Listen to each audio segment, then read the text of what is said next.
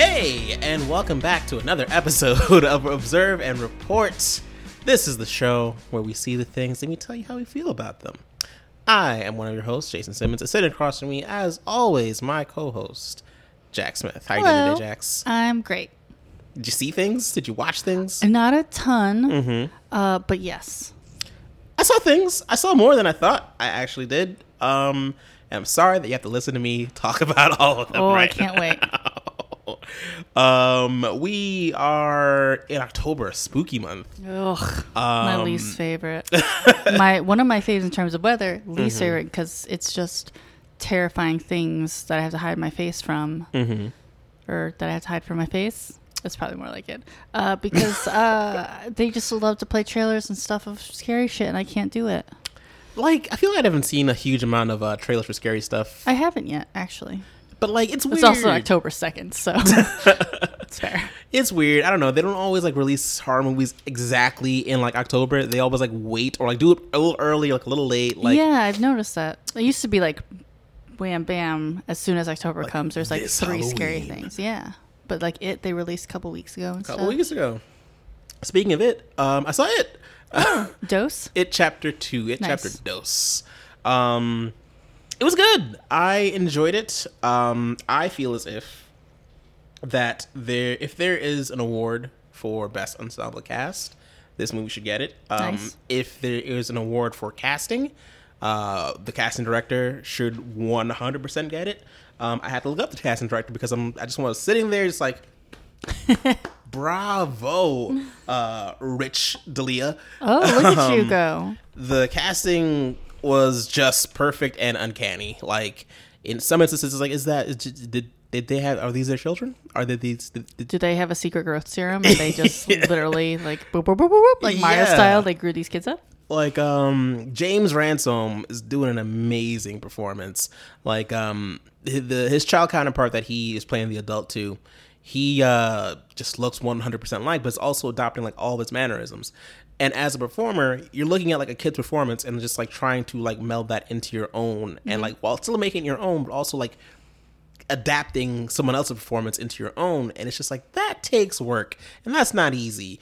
And everyone is like you know praising bill hader because he's great in this. Mm-hmm. But the whole cast the whole adult cast is really great. And that's not you know downplaying the kids. The kids are featured in this one as well.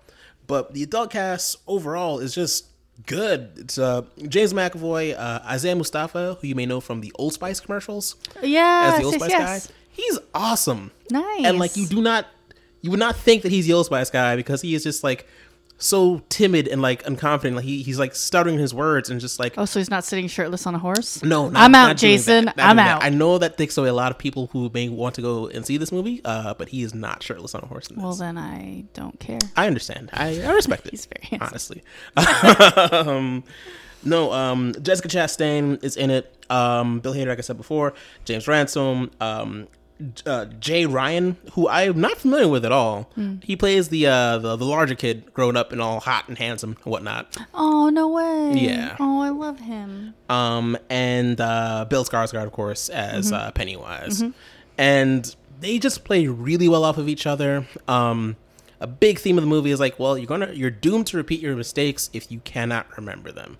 Hmm. Um, and one weird thing about the movie, now this isn't a spoiler at all. It's like anyone that leaves the town they grew up in Mm-hmm.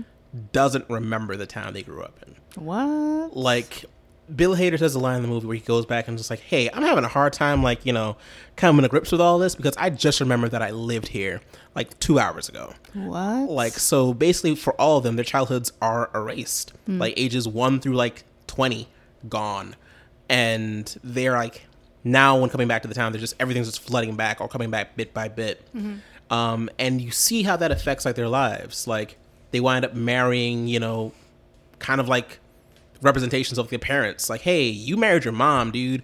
Like, she is 100% the person that like kept you down in your life, and you went ahead and married her. Oh, like, I mean, that seems kind of similar to life. yeah, like very similar to life. But I guess like a big theme of the film is like, hey, you gotta remember the bad things that happen to you, otherwise you cannot do good things for yourself. Um, but yeah, the basic premise being 27 years after the original film, um, Pennywise has returned as he always does every 27 years. Oh, that's right. Okay. and it's up to them to go back and finish the job. Um, and they're the only ones that can do it because they're the only ones that can remember. Um, and yeah, the, the it was good. It was intense, um, scary at many points. Um, oh, I want to see it because I saw the first one, mhm. but I know it's very long and it has been described to me as being actually like the first one was. Um, I don't think I would describe it as scary necessarily. It was very suspenseful, Mhm. and there were like a lot of like little pop out moments, but it wasn't so much scary. But then Megan told me that this one was actually like scary. I would say that it is scary, um, but I, I think it does maintain a lot of the feel of the first one too Okay. at many points. It was not. She didn't say it as a criticism. It was just like, yeah, this one's like legit. Like no, totally scary. fair. I would- agree with her. Oh God. Um, okay, I'll make her watch this with me again in broad daylight on a Sunday afternoon. That's the way you did the first one. It's Yep. only right. That's the way you did the Oh, second God. one. And I agree with her. It is a little too long. Like that's like the one like real strike against the movie for me. That it Mm. was just you can shorten this by like I don't know what you take out, Twenty minutes or so. but we need like twenty minutes less, and Yeah. I would be a lot more comfortable sitting through the movie. That goes with for a lot of movies. I mean, I know this was kind of uh, an exception because it was like sp- like surprisingly long. hmm But so many movies these days they make like two two and a half hours. Like mm, doesn't need to be two and a half doesn't need hours. to be. We can like Chop off that bit. Like, come on, guys. like hey, be your own editor. Yeah, like for real. rein it in. Like no one needs to be here for that long all the time. Um, but the director of this was uh, Andres Machete, um, and he made the first one. His last name's Machete. Uh, Muschietti. Oh, Muschietti. that's cool. He's Spanish, I like believe. it. um, but he um, so appropriate for a horror movie. I love it. he did the first one, and he makes some Oh, cool okay. visual choices. Nice. Some terrifying visual choices. Uh, um, uh, between the two movies overall, and I just feel like I, I never hear his name Yeah. when like anyone is talking about the movie about his like directorial style. It's always about the, the performances and like the source material. But like, hey, there's someone who had to like pull all that together. yeah, To like, especially for scary movies when camera angles and timing and everything is so Mhm. essential. So yeah, I think he definitely had a vision. He definitely like pulled it off and made a really good representation of like the book. Nice. Yeah. Um, I watched Between Two Ferns, the movie. I also saw that. I didn't really like it. Really? What what did you not like about it? So I love everyone in it. Mhm. Um, I just felt like it rushed through things, and like, granted, I understand what it is, Mhm. so I'm not expecting some, you know, amazing work of art, hmm but the best thing about those interviews, just like the clips and stuff, or like when it's actually the sorry, oh boy, the actual show itself on Funny or Die, just Right. the that's just the interview with the celebrities. The reasons that works so well is because it is like a five minute thing and it builds that tension and you see them go at each other and because in the movie they're just boom boom boom hitting these celebrities and you only get like a 30 second to maybe one minute interaction with them it does Fair. that tension doesn't build um and like the squirming of the actor and just both parties being uncomfortable it's just not there so it doesn't land as well I can see that certainly. um i wish they spent like it just felt kind of like a waste of the supporting cast they have such a fantastic supporting cast of like lauren Lapkus, who Yeah. i freaking loved in it ryan gaul who is in bajillion dollar properties and he's hilarious I know him from the last OG. yes He's really good on that. yeah he's great um and someone who i hadn't seen before Jiavani Linayao. um she they had her on comedy bang bang for to um talk about the between two ferns movie she was hilarious Oh, okay. and Yeah, this is the first time I'd seen her too. I hadn't seen her anything yeah before. and like you just didn't hear you hardly heard anything from at least her and ryan gaul and like a little bit more from lauren lapkus but you have such a great supporting cast that to not have much have them say much just seems like it, it felt a lost opportunity it felt almost like this should be like a series. Like this is a pilot for a series because I want to see more of those characters interact with each other Absolutely. Mm-hmm. and celebrities. Like it just would have been more interesting in that capacity, I Mm-hmm. guess. What I did, there were parts of it that I did like though. i mean it was still funny Mhm. Um, I just I love Scott Aukerman and Zach Galifianakis and really just everyone involved, and so I was just Because Scott Aukerman directed it, right? yeah. Okay. I just and he and Zach Galifianakis I think wrote it, so I was I think I just had very high hopes for it because I know it's a very tricky. I can't imagine how difficult it is to make something like that into a movie. Because everyone has to be game Yeah. for that, especially like in just like the five minute interviews. Like mm-hmm. everyone has to be just willing to just take themselves down a peg mm-hmm. and just like enjoy laughing at themselves. But like, it's that really. I guess you're right. Like the release isn't so much there because like we're just kind of like Cranking through them. bashing through them and Yeah. like focusing on the plot of the movie, which is like Right. Mm-hmm. you know him getting to California to like have a Tonight Show kind of thing for himself. which obviously like and that's the type of plot that this type of thing would have which is fine but either the plot i feel like has to be stronger or their journey kind of has to be stronger to have them both not be kind of a little bit weak or like rushed Mhm. it just i don't know i feel like i was just being pushed through something really quickly. And then the best part of it for me were all the outtakes because they're fucking hilarious. And like the lines were a little bit meaner. Um, and i found myself like laughing harder at those than anything else. Um, so yeah i was it was fine. I was disappointed. I think maybe i had my hopes a little too high because i love them all so much. There were points in the movie that were just really did kill me as far as, being very funny. Mm-hmm. Um, I loved the interview he had with Paul Rudd. Uh, oh my god yeah and the ending line on that where it's just like Zach Galifianakis, Galifianakis asked Paul Rudd like, "Hey, are you're a practicing Jew," and he just like looks away. He's like, "No, I've perfected it." And they just do a hard cut next scene. It's like that is, and he has that little smile at the end it was like it's, it's like Paul like I, I zinged you, I, I got you, man. Like it's like yes, that is beautiful. yeah Um, and then there's the other part, which like the funniest part in the whole movie to me was uh, the John Legend sequence, where it's just like I've never been more scared of John Legend in my life, which is something I didn't think I'd ever say. Who was scared of John Legend? No one until me right now watching this interaction happen. Um, but no, like there were parts of it that I really did like, and yeah, I totally see what you're saying there. That a lot of it is lost because and for me, some of it gets lost because we're stepping back and like we're building a story around this character, or, or Zach Galifianakis isn't the Zach Galifianakis we know. Yeah. it is like you know this character that is not a celebrity at all, that has not done movies or anything like that. He's just an interviewer, and Oh, I'm okay with that version. I Okay. Just, I would have instead of having like eight interviews or ten or whatever it was, I Mhm. would have rather had four or five longer ones and really built up that tension. Because building that up also builds up kind of the rapport and tension between him and his crew. Mhm. But you didn't have that either, and you don't see those relationships really at all. I just wanted more, Jason. totally fair.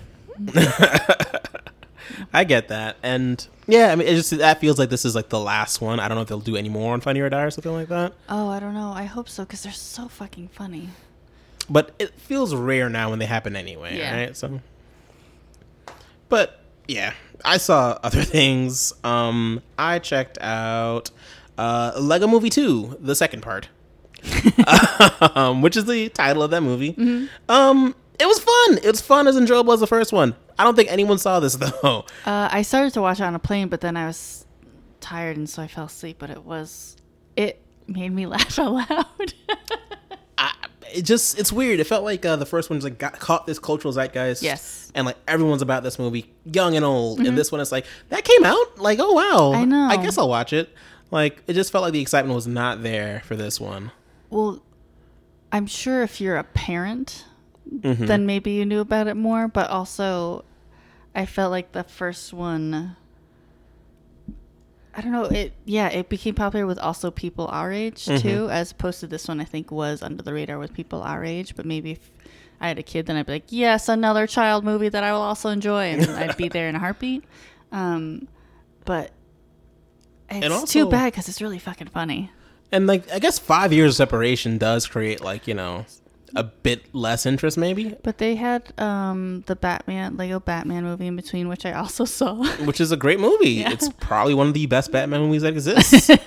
uh, and speaking of, like Will Arnett's Batman kills it in this. Like Yeah. he is excellent. He doesn't steal the movie necessarily, but he's up there. Um, I, it's fun because like a lot of the side characters get a bit more to do. Like Mm-hmm. Charlie Day's character gets a bit more to do. Um, Stephanie Beatrice um, from Brooklyn Nine Nine, she get, has a big part in this. Um, oh, um, Tiffany Haddish is in there as like the main Oh. villain. Uh, That's of the film, um, which is a great idea. Like the whole premise being um, that these simple Duplo blocks are invading the Lego world Yeah. and like you know destroying it every time, and like the meta story of that is just like uh, the kid from the first movie has gotten older and his little sister just wants to play with him and play with his Legos and just the tension there that exists between a kid that is getting too old to play with things and like a younger sister that like is just at the right age to enjoy all of this. Fun fact: When I was a kid, I did not have Legos. I had Duplos because my parents thought I might be a dum dum, and they were afraid I would just choke and on the, the Legos, so they got me the bigger ones. Like Legos They were probably right to do this. like they're tiny and yes a child can choke they are a choking hazard for real more a uh, foot hazard for Yes. a unprotected uh, foot stepping on a lego but i didn't have too many legos growing up just because they were expensive legos Yeah. are still expensive They're super expensive for tiny hunks of plastic. like you could throw a $8 toy at a kid or like a $40 lego set and a parent's like i'll throw this $8 toy at this kid nah, your mind will build in other ways Fair. um, but yeah, I mean, it had all the great music from the first one. Um, just a lot of new songs. Um, Jon Lajoie. Um, He's so great. He's so talented. It's nuts. he wrote all the music, and it's like, wow, this is really good. He wrote all the music for that? Yeah, No shit. for the second one. I don't know about the first one. I didn't know that. I'm gonna have to go back and finish that movie. it made me laugh. I was laughing out loud on the plane. Probably looked like a maniac because I laughed really hard and then I fell asleep. This woman's obviously on many things, right? she shouldn't have been allowed on this flight. Um, um, I didn't know that. That's awesome. Directed by Phil Miller and Chris Lord. Mm-hmm. Um, and um, what else? There was one other thing that was like really funny. Oh, they do a great job of uh, commenting on just uh, Chris Pratt's career. um, there's a there's a sequence in the movie where there's like uh, he meets like what is essentially a older, uh, stronger, wiser version of himself. It's like, wow, you remind me a lot of me. Like, yeah, I used to be a pudgy guy that made people laugh all the time. Now I'm an action hero, and it's just like cool. That's like very very funny. Um, but no, it was um well done, and like all the charm of the first one still there. It's just people the- should see it. All the wit also like Yeah. if you're not paying attention, like every other sentence is a really funny thing. And so you might not appreciate it if you're only kind of have it on the background because it's really Yeah. quick and funny. And like some of the humor can be not mean, but like it is pointed and is specific. for And it's fucking great. They take It some is shots- so good for adults also. they take some shots at uh, Marvel and how they don't want to play ball with the Lego movie. Like, yeah, you're right for taking shots at them. um, they make some very funny meta references to like Jason Momoa as Aquaman because No he way. plays the Lego version of himself Amazing. in this movie. And they're like, "What happened to regular Aquaman?" Like, uh, no one wants to see him in anything. He's just they just do a quick pan of him. He's like, "I don't know." Like, it's uh, it's really good. Um, but yeah, that was one thing that I saw. Nice. I'm definitely gonna have to go back and finish that. Mm-hmm. Um, another kind of uh, related thing to Between Two Ferns in a way is I watched Kulap Vilaysack, who is the uh, lovely wife of Scott Aukerman, who directed Between Two Ferns. Mm-hmm. Um, she did a documentary called Origin Story, um, which June Diane Raphael was one of the producers, which I didn't realize, which is awesome. Wow. Um, it is about how in real life, Kulap, when she was 14, her parents were fighting, and uh, she took her dad's side. Mhm. And when she did that, her mom yelled at her and was like, "Why are you defending him? He's not even your real father." And she was like, "What?" Um, and now as an adult, it's obviously kind of I don't know if haunted is the right word, but it's played a huge role in her life. Mhm. This kind of void, um, and she has a really tense and difficult relationship with her mom in particular. Um, and so she goes to find out to talk to her mom about it, to talk to her dad about it, and she goes and seeks out her birth father. Damn. Yeah, it was really good. The animation is uh, really cool. Um, Is the film animated? no, they just for the basically uh, what would be like dramatic reenactments when Kulap is telling the story about her childhood. It's animated in like a very cool, um, very artsy comic book way, kind of. Okay. Um, that looks really awesome. Um, and I think it hit me especially hard just because I'm adopted and whatnot. Um, so I was like, oh yeah, this is amazing. Um, but she, it's so she's so great and so it was interesting her having a really tough emotional time when you're used to seeing her as being very bubbly and cheerful and happy um, and enthusiastic about everything so seeing this other side of her i always find particularly with comedians very interesting Mm-hmm. um, and her relationship with scott aukerman because you don't really i think they're relatively private about that stuff Mm-hmm. understandably so.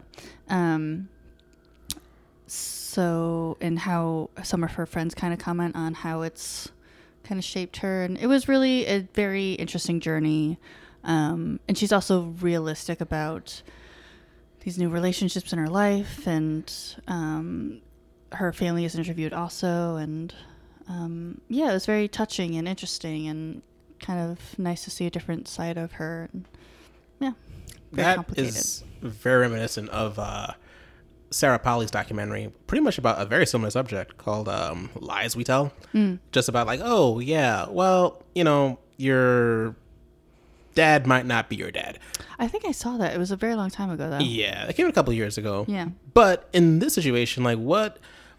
I guess when did she start making the documentary? Like, uh, like what did did is that ever expressed? Like how long it like the the the, the timetable of that is? So I remember, I want to say it started, she was filming it like five years ago, maybe. Mhm. And then by the time they got finished, like, I remember her trying to get funding for it. And then they filmed it. And then I remember seeing posts about her, them like editing it. And then finding a distributor and all that's kind of logistical stuff that goes into it. So um, you can tell by the different haircuts that people have.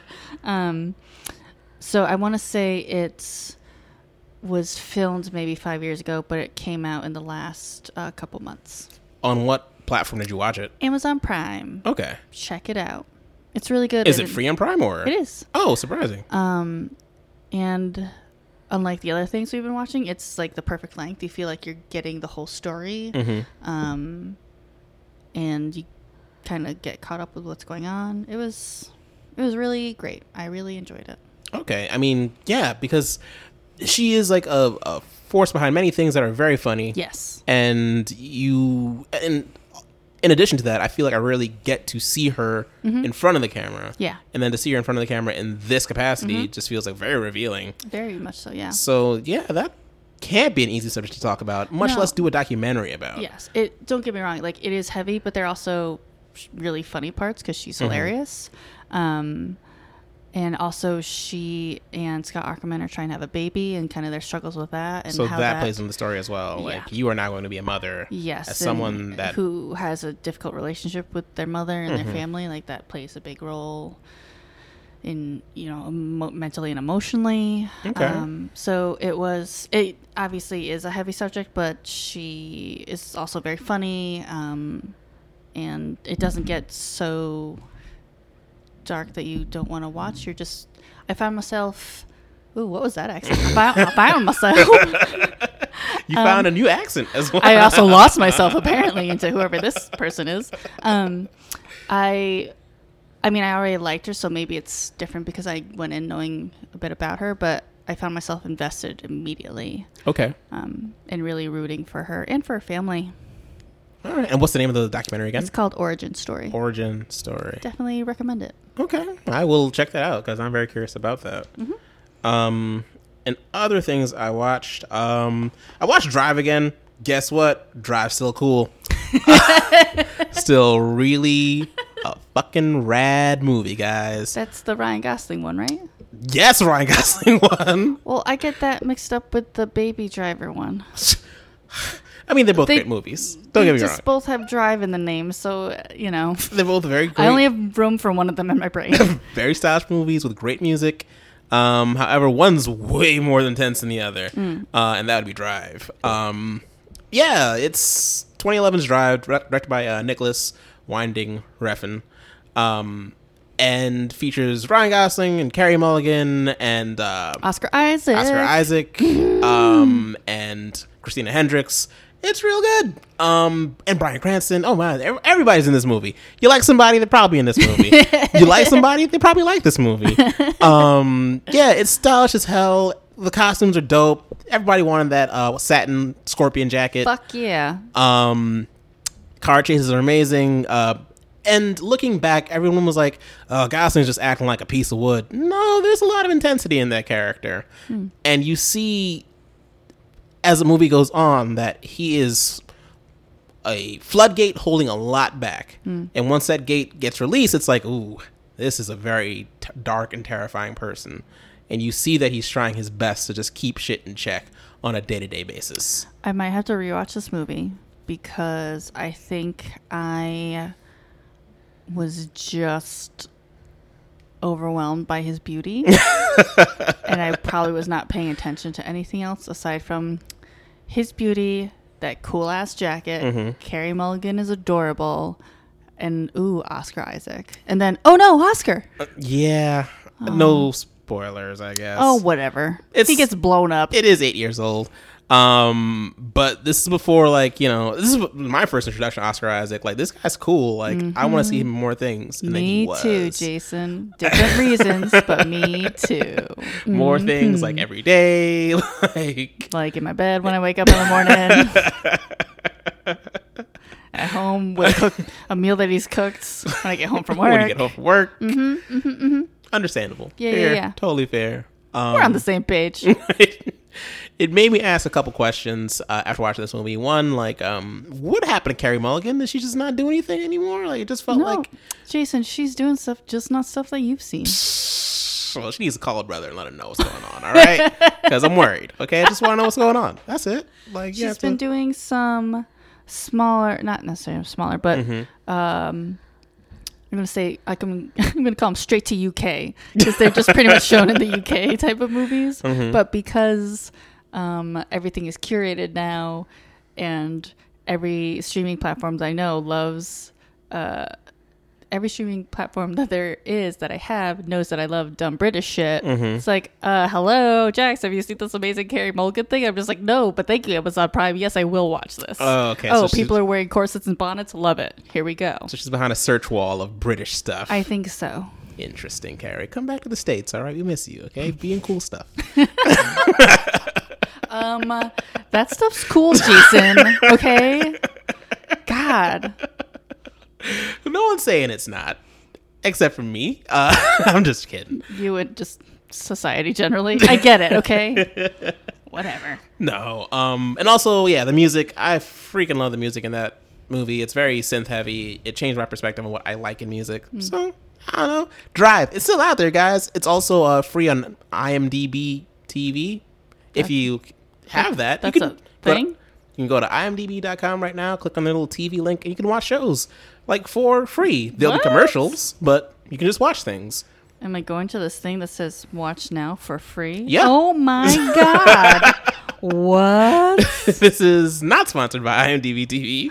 They have sense and sensibility. But they have got I a lot of movies movie. on there. Um, the only barrier is like you got some commercials. Oh, but who I do cares? that anyways, that's it's fine. free and most likely right there on your watching device of your choice, your Fire Sticks or your Google Play Home, whatever they call it.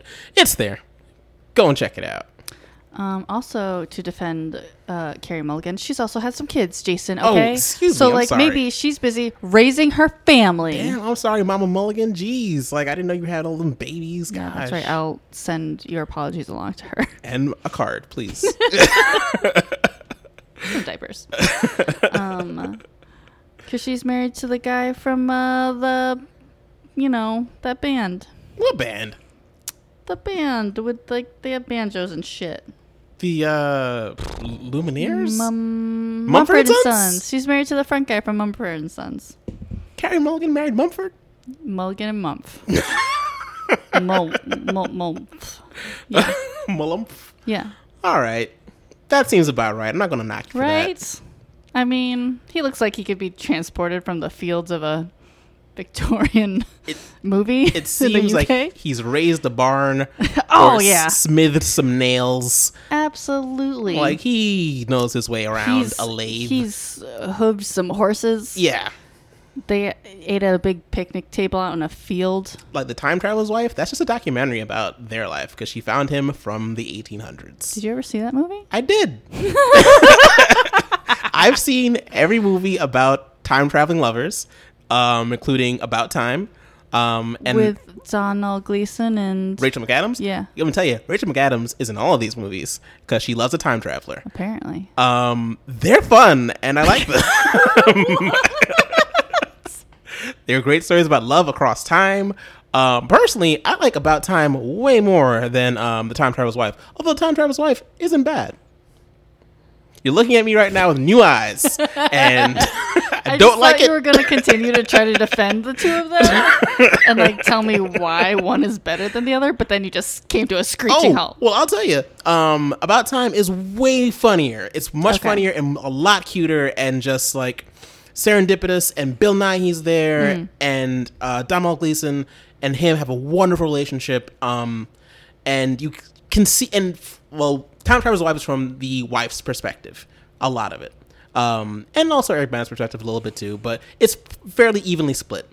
Um, about time is way more from Domhnall Gleeson's perspective and like how he is altering time to his benefit and also to his detriment. Mm-hmm. Um, and they have very clear and defined rules about time travel in that world and how it works. I it do works. appreciate that, yeah. and that always helps someone get into a time travel story a lot easier. And it just felt like there was more trial and triumph Mm-hmm. in about time Okay. because there are many moments where things could have fell apart. Hmm. Um, but yeah, that's uh, my little corner on how I like love time travel movies. This will come up later. Um, also, Just Kate telling Leopold, right now. not that great. All right, let me just tell you that. Um, Is that with Hugh Jackman and Meg Ryan. So after X Oh, Men, that's a weird pairing.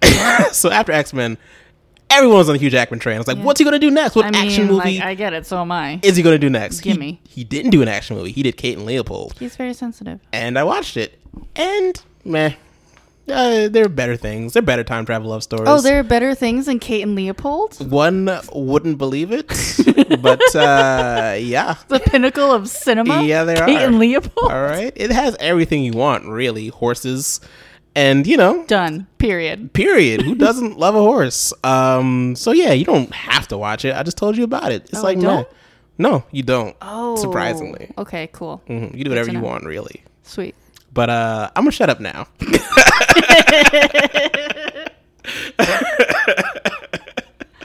What were we just talking about? I've completely forgotten. Drive. Talking about drive. Okay. And we got off on the Mulligan train. We and always do. We got over there. She's so great. um, a thing that I. Okay, so I needed a mini break from Bones. oh no. Don't get me wrong, I'm not stopped on Bones. Like, look, I've built a house in the Bone Zone. All right, I own property there. I will be back. Gotta take a little summer vacation. That's all. Um, but then when you mentioned on the last episode that you watched Trainspotting 2, Mm-hmm. Then my little brain went, oh, Jonny Lee Miller. Jonny Lee Miller. Exactly. It echoed like that in my head. um, sensually. Johnny, Johnny, Johnny, Johnny, Johnny, Johnny, Johnny. Lee, Lee, Lee, Lee. This is working as ASMR for somebody. Um, and so then I remembered that he was on the show uh, Elementary. On We've talked CBS. about this. Yeah, I've really gotten into it. Already in season 2 Mm-hmm. There are seven seasons. they had a good long run. I didn't think it ran for that did. long. Nobody did because I don't know who watched the show. Mm-hmm. Because it's not great, but it's also not terrible. Because its origin really is like this is America's version of BBC Sherlock, right? Like that's kind of like where they were coming from, yeah. I mean, there are different levels of quality. Of course, y- yes, But yes. y- I mean, I guess they came out around the same time. I think.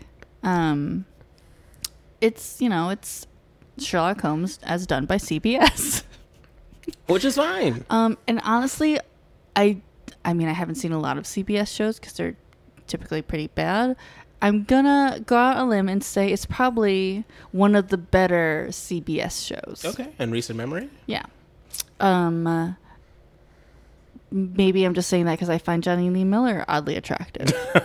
I'm a little annoyed because they started him off in season one wearing a lot of vests, and now they've taken him out of the vests. Where have the vests gone, Was Jason? he just wearing vests and no shirt underneath? Because that feels like a real Jonny Lee Miller thing to do. it would, but it would not be a very CBS thing to do.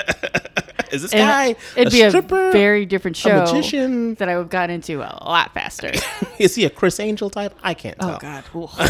Um, so I, um, I watched it when it first came out because I enjoy Sherlock Holmes mysteries and whatnot.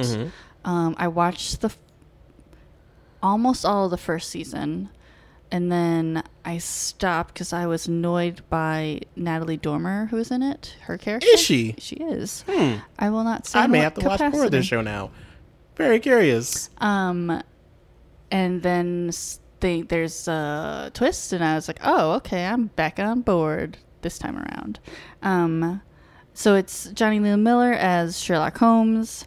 Um, sorry, I just got distracted because I saw a still of from the Cats movie coming up. Oh, gross. Oh God, that is that is terrifying. I thought it was from a horror movie. Then I looked is, and realized is it coming out in October? It would be appropriate. I think that might be Taylor Swift's character. Mm. Nothing against Taylor Swift. It's just terrifying. her features God. blend very weirdly into that I cat. I mean, everyone's features do. Yeah. Like, it's but not. hers in the main girl, especially, are just like, oh my God, it's so weird. Um, I gotta scroll off of that. Please change the Oof, oh, God. page. Um, uh, Lucy Liu is Joan Watson. I'm happy they went with Joan instead of Jane. If you said Jane, I've been real mad. But Joan is fine. Oh, yeah, I guess so. I like the name Jane, but fair. Mm-hmm. Um, and the premise is that he has uh, Sherlock has had um, some major drug problems, and he has moved to New York.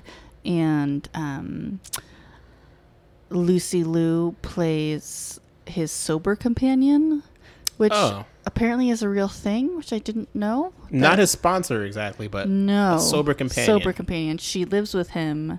is she provided like by the city or? No, his dad hires her. Oh, like like hey, I'm gonna keep you in check and make sure that you stay off the stuff. Yes. Okay. Um, and then she enjoys solving, helping him kind of with these things because she has to pretty much, she can't be away from him for more than two hours, or he Oh. can't be away from her for more than two hours. So he, Does one of them explode if they are away from each other for too long? Like, he has on an ankle bracelet. It's a bomb. um, no, it's just so he can't get into trouble. okay, just the, under the contract that Yes. has been stipulated for her and Yes. him. Got it. Um, I mean, I can think of plenty of ways to get in trouble in two hours, but you know, whatever. Sure, these are the rules. Um, so because he was a, I, he, I think like he's supposed to have met Captain Gregson, like in the UK or something. I don't know. They know each other, so he starts consulting on various cases for the NYPD. Okay. There's a very handsome detective Bell who I enjoy. Um, and Rhys Ifans plays. Um, He's the weirdest looking man alive. but go on. um, he plays. Um, oh, why can't I think of Mycroft Holmes? Okay. brother. That that's a good Mycroft. Um. So yeah, it's you know it is what it is. Mm-hmm. I enjoy it. And I've I have discovered though one very important thing in that Joan Watson's job is my ideal job. To- It is my perfect job, Jason. Explain, please explain. She gets to live with Jonny Lee Miller It's on Miller Watch. in a really nice brownstone in Brooklyn Mm-hmm. and just get paid to help him solve crimes. She's not on the hook for like if they're not solved. Mhm. She's just a consultant. Mm-hmm. But like, fuck yeah. Why is this not my job? I'd be a great sober companion, I feel like. Mm-hmm. It Just smacking stuff out of people's hands. yeah, sure, why not? I mean I need this. It's Not impossible. I don't know what Jonny Lee Miller's schedule is. But what do you mean you don't know? I got it right here. Um, it is my ideal job. Mm-hmm. If anyone asks you, you know, in the you know how people ask like, if you could do anything, what would you do? this is what I would do. I would live with Jonny Lee Miller in a beautiful brownstone that I would fix up, and we would solve crimes together. Man, that's very specific. I have goals. Then why did you ask? I have an answer ready. It is this. it seems like you've been waiting for someone to ask you this question for a very long time. I just go to like a temp agencies. They're like, "So what are you thinking?" I just hand them like a video of this. Like, this is what I would like, please. Thank you. Like this is just season one of Elementary. Yeah, I know. Cut to us twelve hours later, having really enjoyed sitting, just watching it, really enjoying it. they um, also have Jonny Lee Miller shirtless as like as often as humanly possible, and I really appreciate it because it looks good, especially with the vests. I wish they would bring the vests back. I enjoy a vest on a man. So where are you now? Did you finish season one or? Of course I did, Jason. I'm like in the middle of season two. Okay. They kind of jumped the shark a little bit, um, but whatever.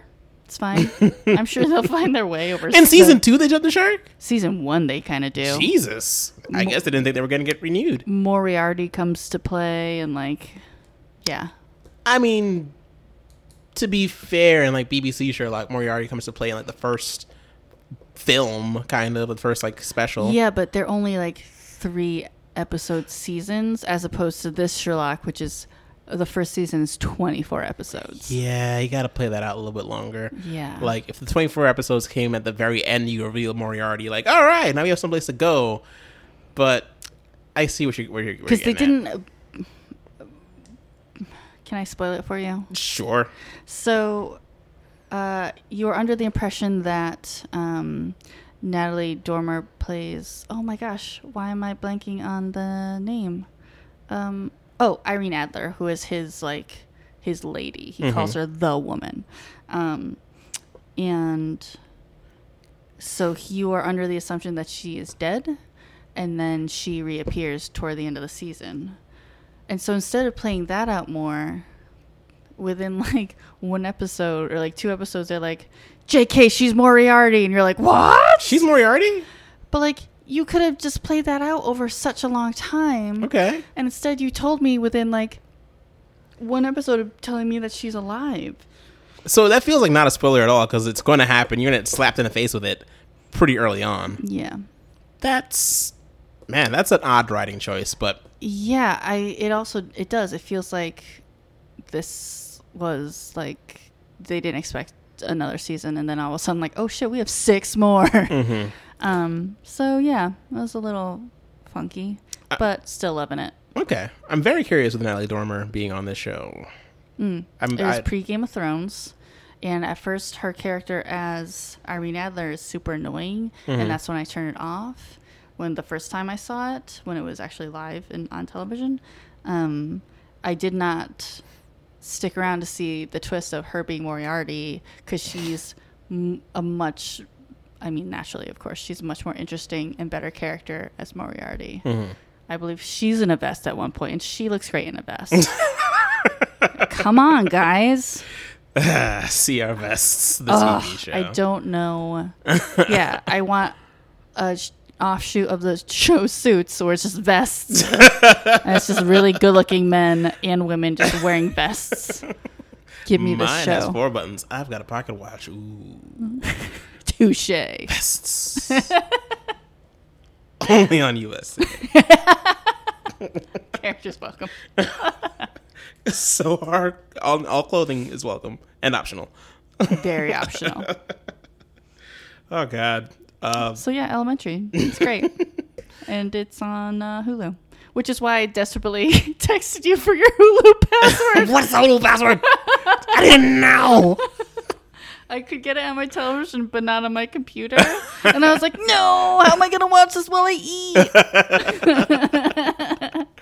Oh God, that's perfect. oh, I'm pathetic. what else have you got? Um, I watched the Last Days of Phil Hartman. Um, oh, I just saw that advertised.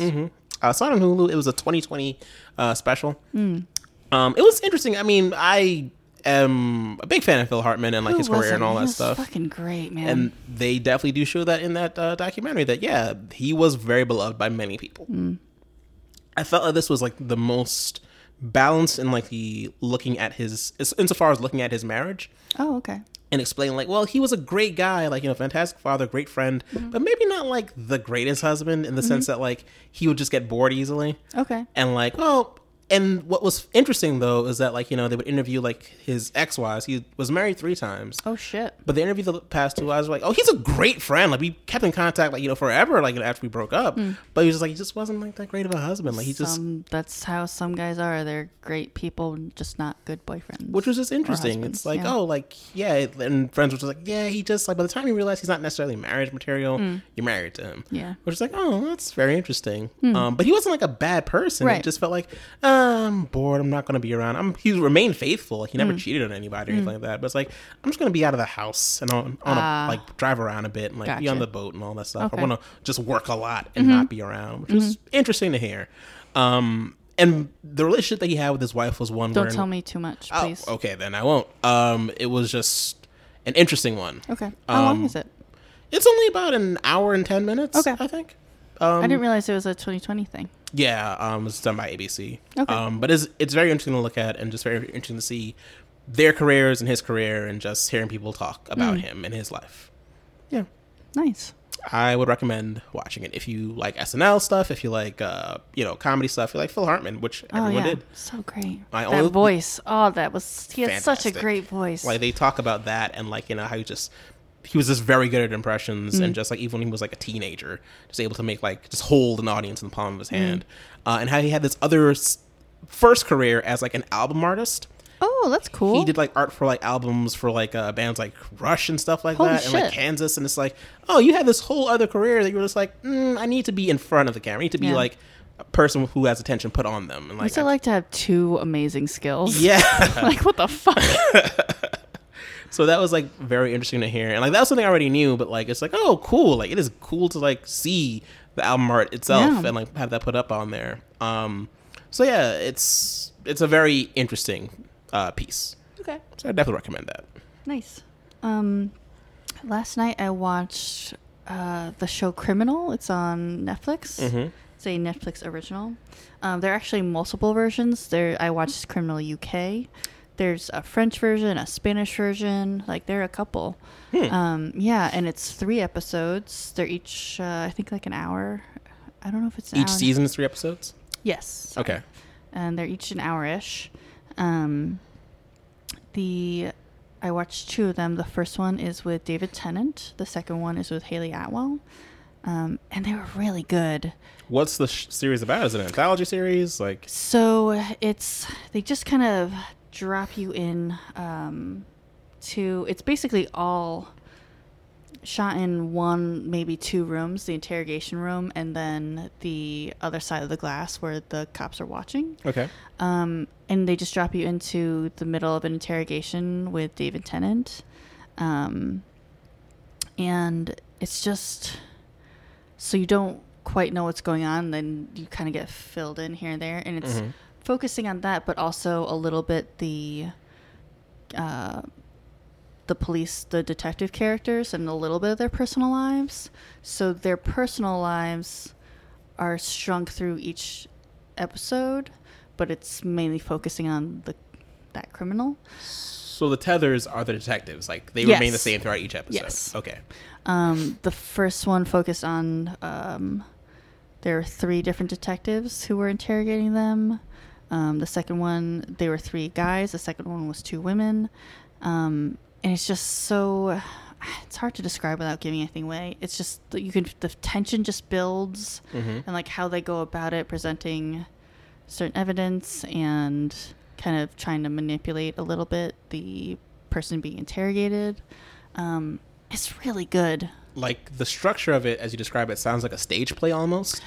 Honestly, that's the closest thing. That's what I thought of when I was watching it. It's almost like watching a play, and you could kind of do it as a play because it it's basically just those two rooms, so Mhm. you could split it up. Mhm. Um, uh, the all the actors are great. Um, let me look it up.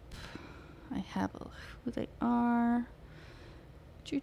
So, um, there's like five or so detectives. Um, I didn't recognize any of them. Um, Katherine Kelly plays, I think they're like kind of chief, like the woman in charge.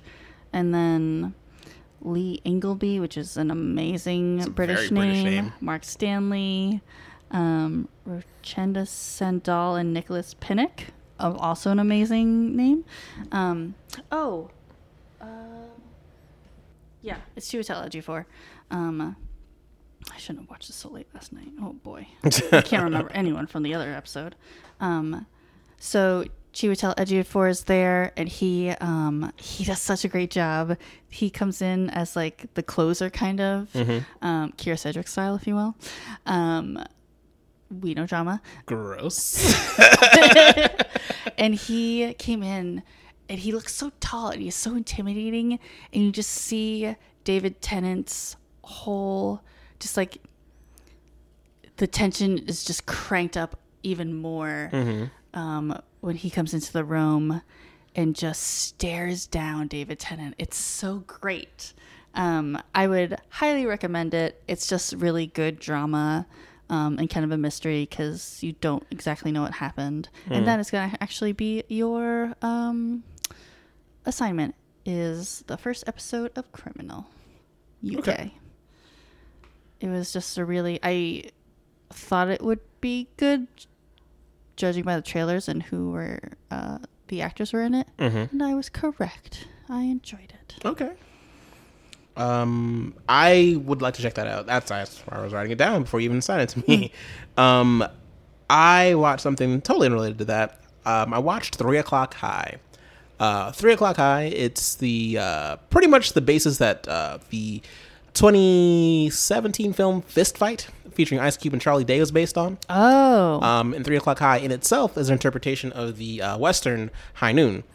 Um, this was, uh, to harken back to last week, a secret my boss uh, Steven Spielberg uh, production. oh He was the exec producer on this. Um, he took his name off of it because it uh, just didn't fit into the Spielberg brand, you know, of uh, big blockbusters. Um, there weren't any dinosaurs in it no dinosaurs, uh, no aliens. This is just a story set at a high school. okay Um, Barry Sonnenfeld, uh, director of things like Men in Black and Addams Family, served as cinematographer on the movie. Um, Oh.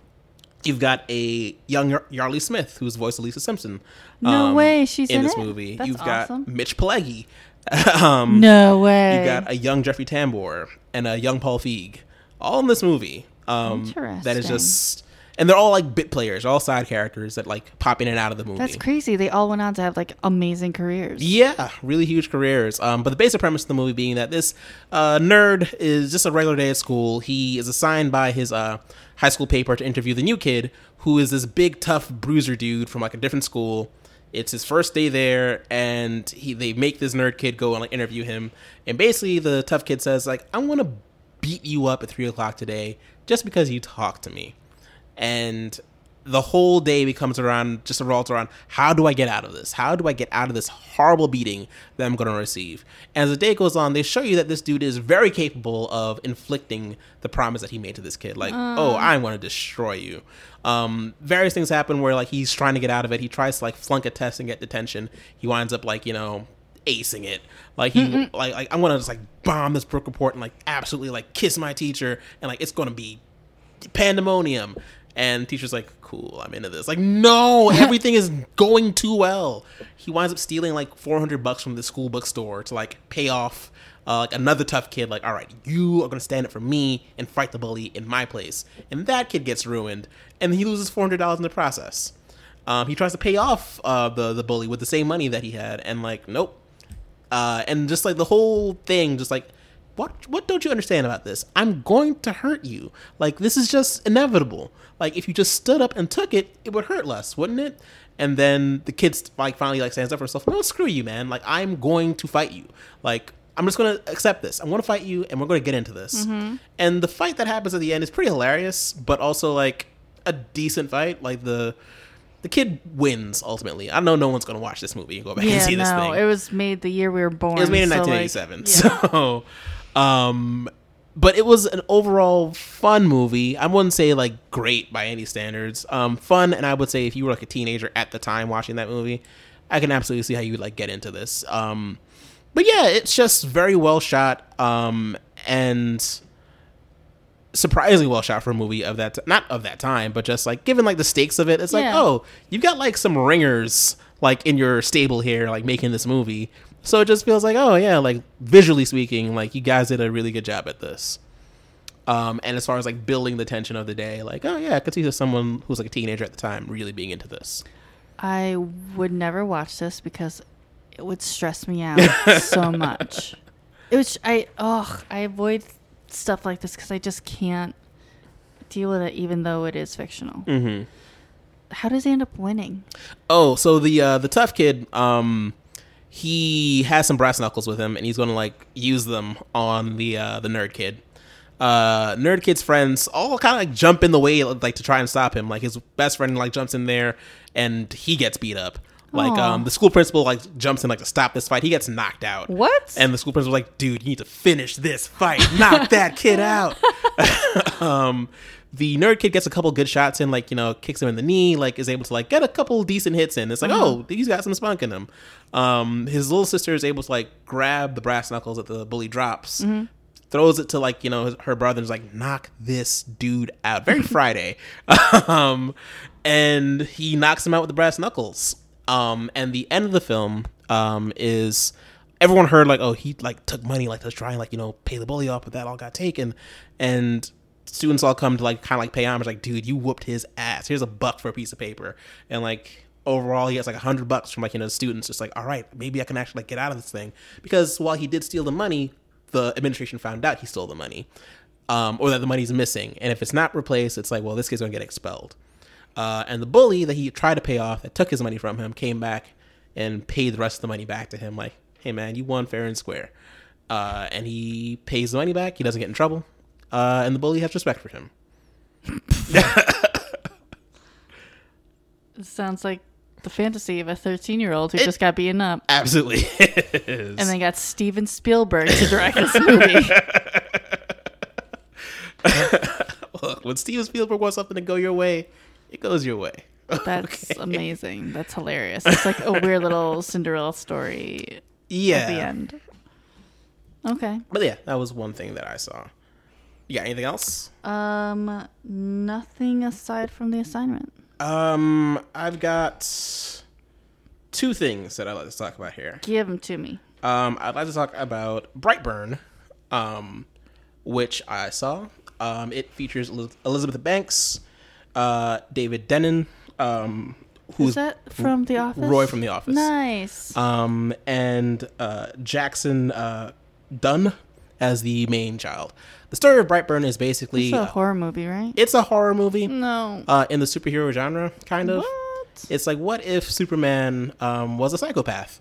Oh God. Yeah, um, it was a psychopath fourteen Oh. like going through puberty and all that stuff and just doing Fourteen-year-olds alone things. are the worst. Let Yeah. alone psycho ones with superpowers. so the story starts off very superman-esque like you know these parents elizabeth banks and david denman find a ship crash landed in the woods they find a baby inside they raise the baby for 13 years and everything's going just fine uh, on his 14th birthday uh, he the ship calls out to the boy and keeps calling to him keeps calling to him keeps calling to him eventually he goes down and it awakens him activates him basically just Oh, God. saying hey man take this world and everything in it and the kid just starts doing terrible horrible things to people around him and doing them in secret I regret googling this. yeah it's done by the uh, the gun uh, camp like james gunn and his brothers Oh, when you said the gum camp, I got very confused. It's like the NRA like funded this movie.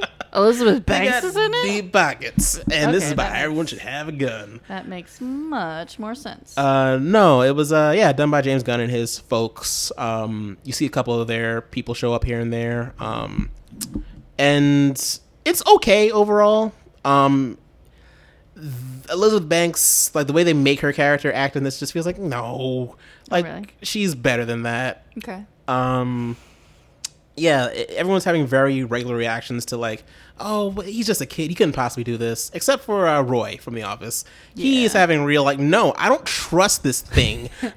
Listen, I get screwed over once by my fiance. I'm not letting this shit happen like, again. he moved out from Pennsylvania to Kansas and he is not having it anymore. Fair. Um, so he is a character that I gravitated to. Is like he's acting with real logic in this situation. Granted, he can't do anything because kid's Superman, but like you know, I, I like where he's where his head is at.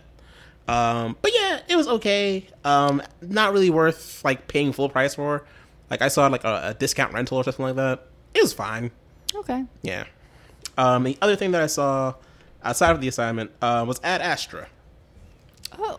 Oh. Yeah, with uh, Brad Pitt and Tommy I Lee did not realize that was out yet. Yeah, it, it came out about two weeks ago. Um, Cool. Thanks for inviting me. I'm sorry. Unbelievable. Um, the You know how much I love Tommy Lee Jones. in, in space, a la Space Cowboys. Um, although Oh, God, yeah. this movie does hold connections to that, as it does have Donald Sutherland and Tommy Lee Jones as astronauts, so that felt weird. Um, but this is basically Apocalypse Now in space.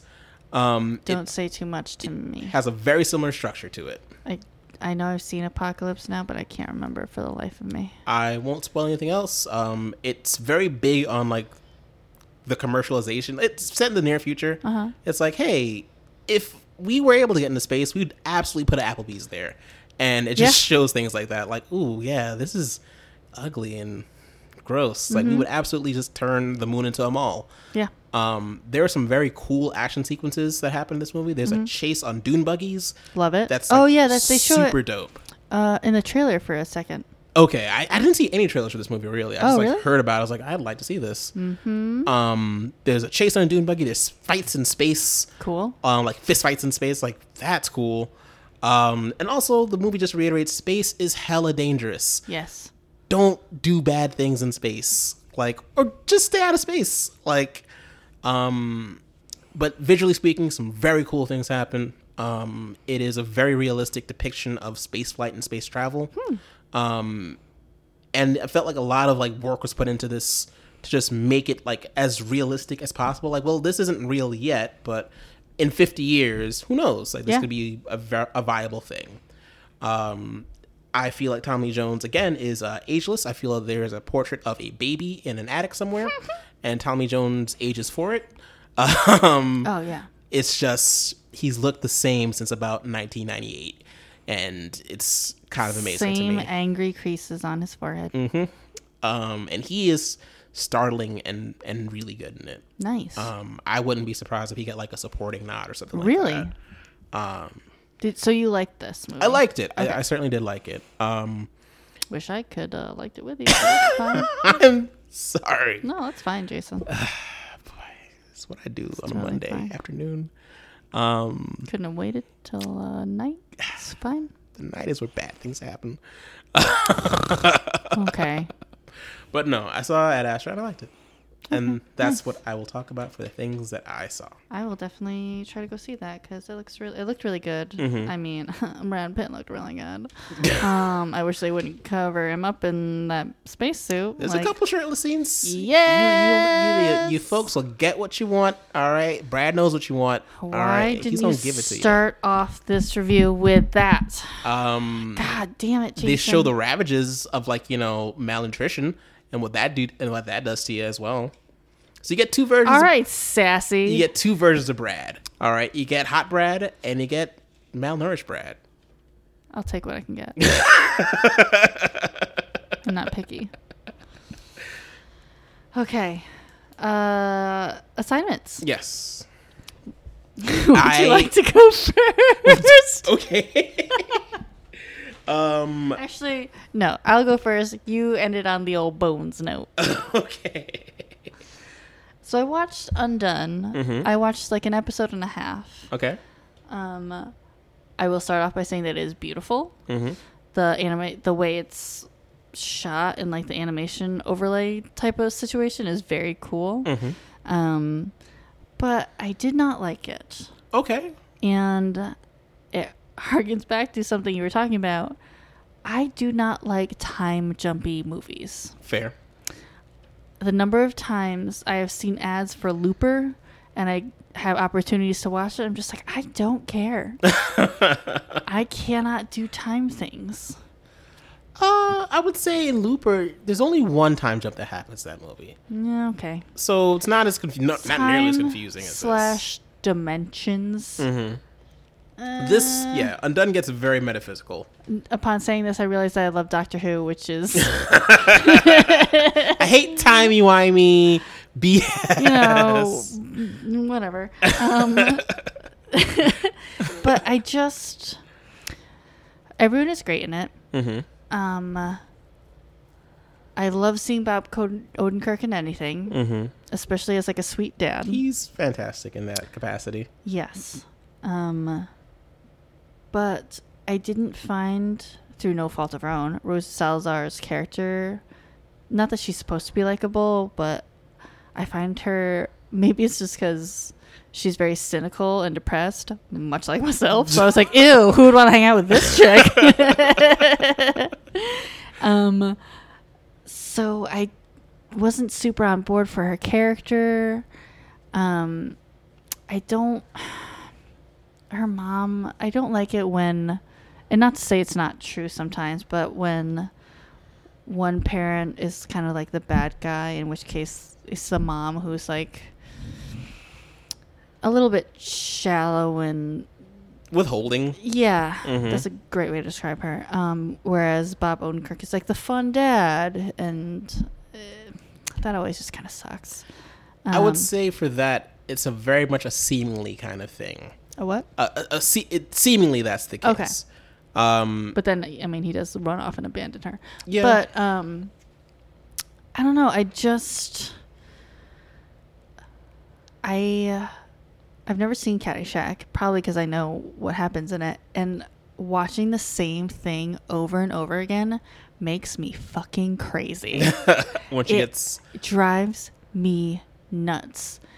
And so when it just kept on going and then you see her like she like meets herself and like, "Oh, so I know we're going to have to come back to this. We're going to do this whole fucking thing again." I was so annoyed and it's just it's just one of those themes in movies that I just don't enjoy. mm-hmm. So I just couldn't even though it was beautiful and it looked good, I just couldn't get into it. okay, totally fair. I mean, I had never thought about it before, but I was like, oh yeah, no, I do not like time things.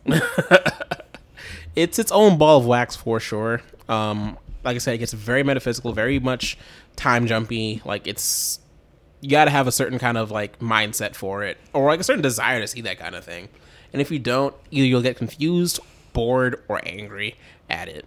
Um, but that being said, I'm I was very game for it. I still haven't finished it yet. I'm like two episodes away from being done with it, Nice. but it's yeah, it's just very weird, and I think I'm down for that right now in my life. It's fair. I think like I find the story interesting. It's just getting to it. I was like, oh come on. So I will mm-hmm. probably just make you explain everything to me.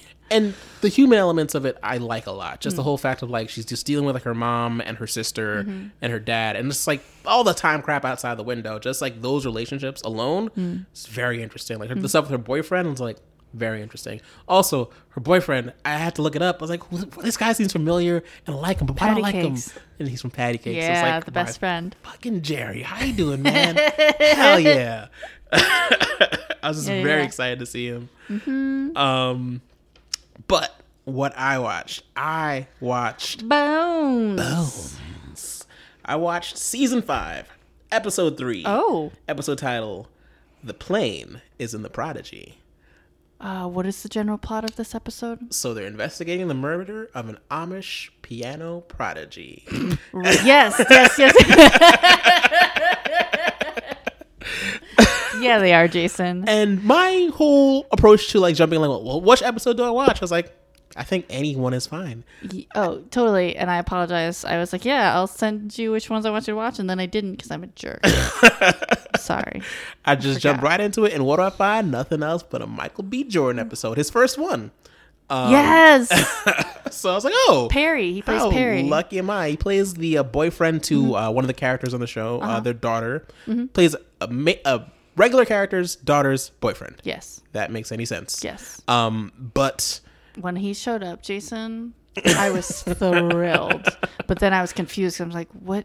Wait, how old is. I know he's supposed to be a teenager, but he's probably in like his 20s. And I don't know how I feel about this. So that Uh, episode was- suppress these feelings of love for Michael B. Jordan. He's a child in this. The episode was in the year 2009. oh, sweet. Okay, so we were 22. was. We were 22, 21. Because he's the same age as us. I Yes, think. he is. Yeah. So it was all good. Age appropriate boyfriend.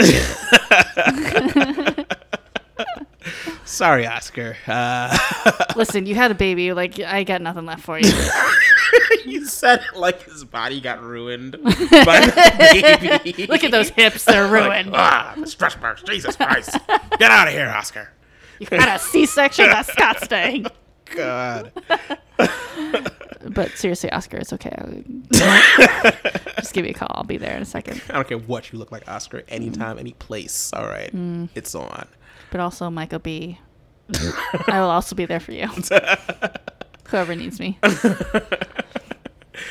Just an emergency line directly to you. Yeah, yeah, yeah. I have seven cell phones. The, the shell game you play and hiding them from all of them is very interesting. I'm exhausted. Every But I've we- never been happier. Oh God. Um, back to bones. Sorry.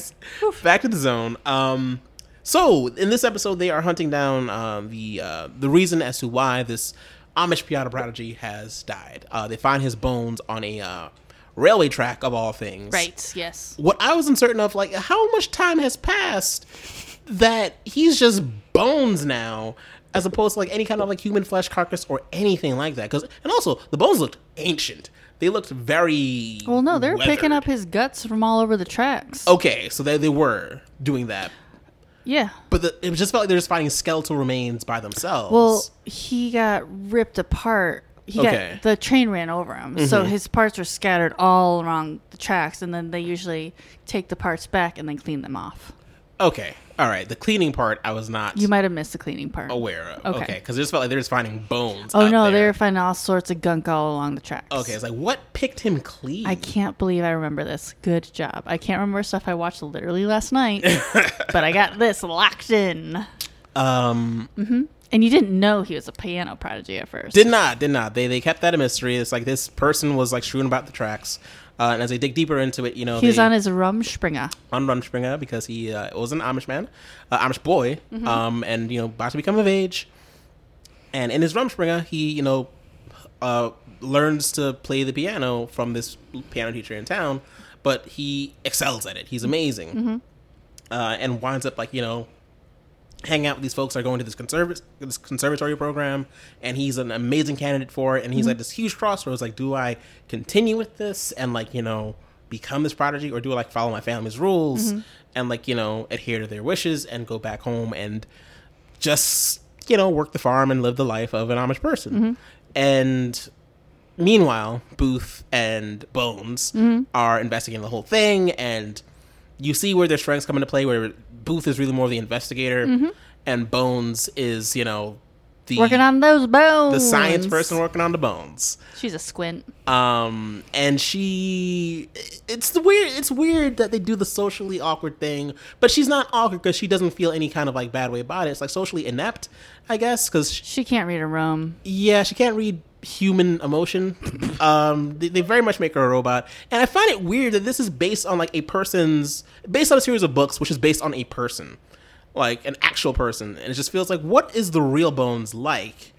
If, Kathy Reichs. yeah, like what, what are you like if this character is like that? I'm sure it's an exaggeration of what you actually are, but I'm very curious to like, just like see her mannerisms and interactions. Like that'd just be very curious to me. Um, but that aside, you see their strengths and you see like the little uh God, there's one point where it's like, okay, you two obviously want to bone. Um, where they're driving the car and they're talking about like, you know, the, the kid's passion for it and like, you know, and she's like, but you know, why would anyone want to like give up their passion? Like, you know, something they love so much, you know, just like for the sake of like their tradition or like, you know, what people expect of them. And Booth is just over there with the biggest puppy dog eyes, like, I don't know why anyone would do that. Like, uh, come on, Angel. like, come on, bro. You did this in Buffy for like five years, dog. Like, you're better than that. um, and it's just weird that he gets awkward around her because she seems like the one that's always awkward in every situation. But he's just like, I don't even know how to talk to this girl. He was really pining for her that season. You can definitely see it. They, they lay it on thick in that one. Um, it was very funny to see like you know points of like they where they kind of switch roles or like characters almost where he's looking at it very pragmatically like you know how he may have been murdered and who would have done it and just seeing like her emotional reaction to it like why would he even like you know slam the piano cover in his own hands? That's crazy. Like what would that doesn't make any sense at all. And just seeing her like flare up at the job is just very interesting because i didn't expect any of that from her. Just expected this person just like oh well yes that is that is the logic. Computing. Good. Um but no like um and the whole point of it being that uh, he wasn't murdered by anyone. They they narrow it down to like you know the people that he like was staying with. They assumed that like you know they killed him so that they could have his spot at the conservancy. Um, however, the reality is he broke his own hands, which is why they found like broken bones um, in his hands, um, so that he would not be tempted to go back to that to the to the, the English world. Um, and he wished to return home and help his family. On his way back, walking on the train tracks like it's you know 1910 or something like that. He He has a little bindle over his shoulder. You know. he gets attacked by uh, a thief uh, and thrown over the side of like a road and run over by a train. Um, and it just felt like, well, that was convenient, but also, I guess, maybe different than a regular Bones episode. Very Where different. it's always kind of Scooby Dooish, where I assume it's someone that they introduced to you in the first act. Yes. And it's definitely someone that did it. But Mm-hmm. this seems to be off the normal Bones trail. Um, Did Angela Montenegro do any cool computer things? why do they have the resources of Tony Stark in their facility? Jason, it's the Jeffersonian. you know how those government institutions always have the brightest, most beautiful buildings and the most up to date technology? of course, yeah. And all the funding? like All the funding. What is their division of the FBI exactly? Like, are they the FBI? Are They're they just not the FBI. they're a museum? What are they? What's yeah. It's basically the Smithsonian as if the Smithsonian also helped solve crimes. cool? that's that's fine. I'm okay with that application of the Smithsonian's. Well, yep.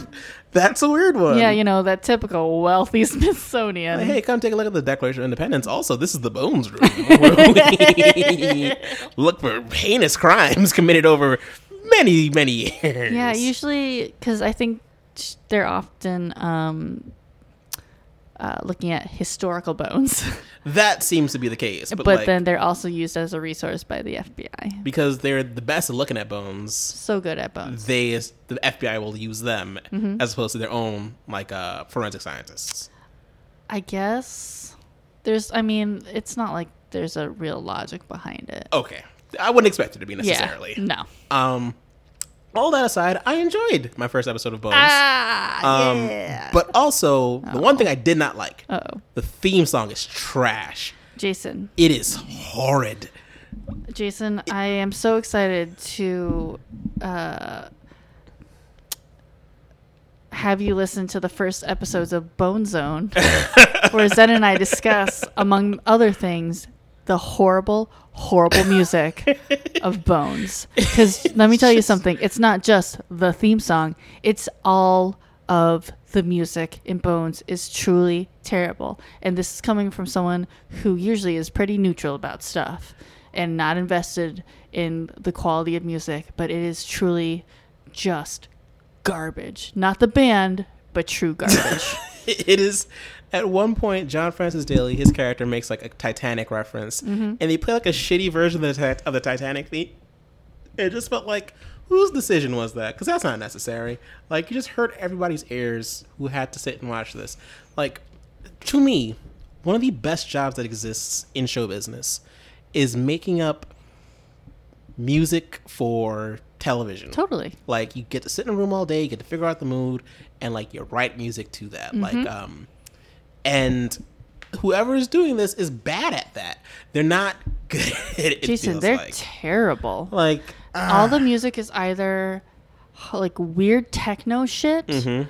or like really like acoustic, um, very like earnest shit songs. They're so bad, Jason. Now, the, in watching this episode, a couple questions came into my head. One, Was there ever a Bones New Girl crossover? Because it should have been. Zoe If there wasn't. Deschanel comes onto the show as her extremely awkward cousin. Ah, I wanted Jessica Day to be there. It's not good. Um, New Girl, however, does cross over with Brooklyn Nine Nine, so that was the thing that happened at one point in time. That's time. cute. Um, however, does Bones cross over with House at any point? Because that is a thing that should have happened for sure. Where was House based in? House is based in Princeton, New Jersey. Oh, so they could have, but They are geographically very close. I looked at a map. they are 250 miles apart. That is an, a quick jaunt on a train on the Northeast Corridor, or perhaps even uh, a two-hour drive. Observe and report, sponsored by Amtrak and Acela. Um, Acela, we know which way to go. Um, at least so far, no. But I'm Okay. only up to season eight of twelve. I mean, it feels by the time you get to that point, uh, House has already ended. But, God, if and only. It's a very different time in TV. Just two extreme characters meeting each other. yeah, absolutely. He would murder her. and she wouldn't be- know she's being murdered. She'd be beaten to death with that cane. Done. That's how they should have ha- ended both shows, just with a double murder.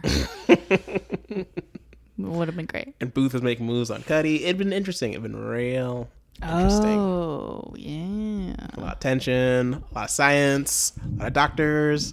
Anyway, Which um, which intern was helping? Was it? Because they have different interns helping on later episodes. okay. Who was the intern helping? Uh, black guy, bald. Yes. Oh God, I can never remember their I know him names. from a bunch of things. He's one of those guys that's like in a lot of television shows, especially Mm. Oh, really? at that time. Okay. Um, and there was he was throwing down some things like, "Hey, Bones, you're kind of working me here like a slave," and she was not able to pick up on that social cue. Oh God, yeah. all. Sometimes they make awkward race jokes. It's like this is a why? Why is this happening right it now? makes This me is very weird joke. uncomfortable. They tried to be the number of times they tried to be like I hate the word woke, but like they tried to be woke, but it was obviously like a couple years ago. Mm-hmm. Jason. they do a September 11th episode. Wait, this show was not okay. Go on. It is the most painful hour of television I've ever watched in Uh, my life. Okay. Oof. That's a weird one to have to sit through. awful. It's oh god. It's God bless them. They try, Okay. but yeah, it's it can be awkward. Okay. It can be a very awkward show. A lot. It's a lot of television that happened over over a decade. Yes, So, yeah, they I'm experience a lot. I'm a lot of styles changed, fashions changed, Oh, yeah. technology has changed fantastically over the course of that show. hmm It's weird to see John Francis Daley as an adult man Fair after enough. seeing him in Freaks and Geeks. Yeah, that's- especially in later seasons. Like he takes his shirt off, and I was just like, oh. That's weird. It's a surprisingly good situation. you were an adorable little child. What do I do right now?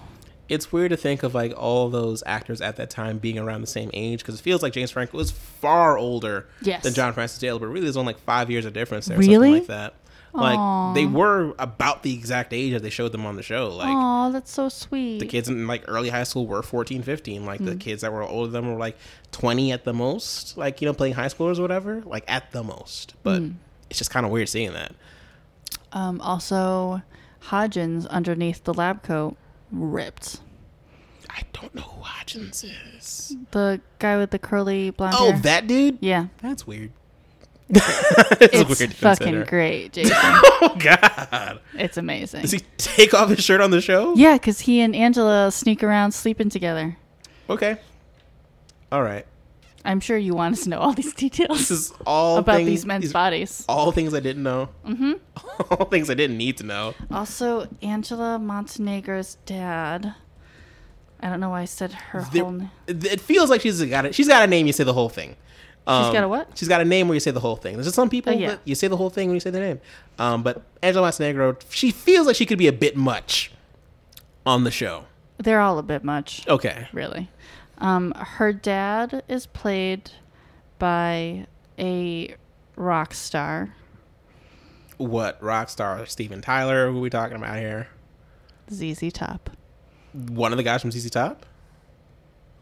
Billy Gibbons. Oh, okay. Does he?